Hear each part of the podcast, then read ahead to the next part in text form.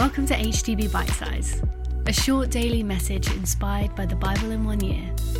We hope this message encourages you as you start your day.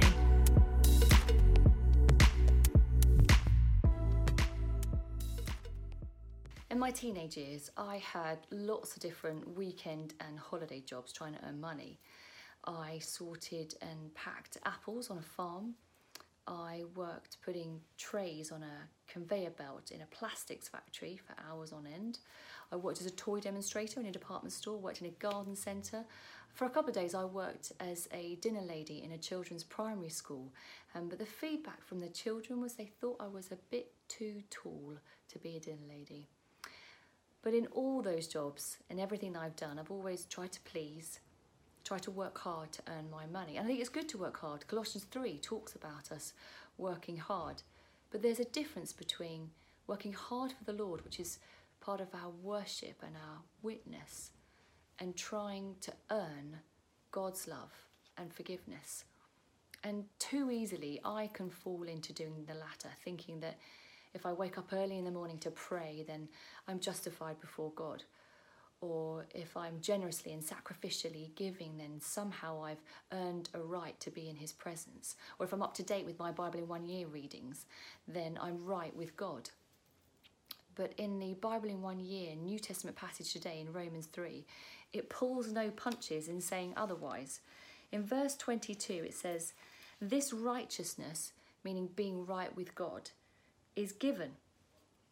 It's not about us being good enough or earning it or working hard. It says this righteousness is given through faith in Jesus Christ. It's not about what we have done. It's about what he has already done when Jesus died on the cross.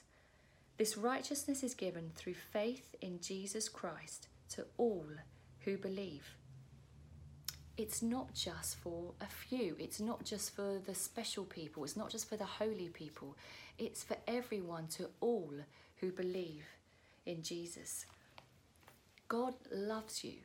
He came to this earth in human form as Jesus to die on a cross. He rose from the dead. He died to take away all our stresses, all our sin, all our shame, all our strivings, so that we could be right with God. We could have relationship with God. And the truth is, there's nothing you can do to make God love you any more, and there's nothing you can do to make God love you any less.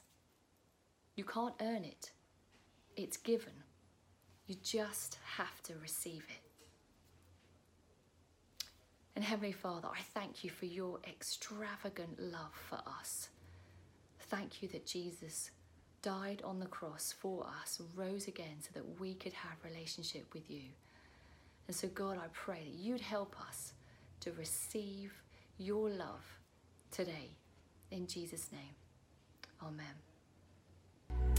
You can also join us every Sunday for HGB at Home, our online church service.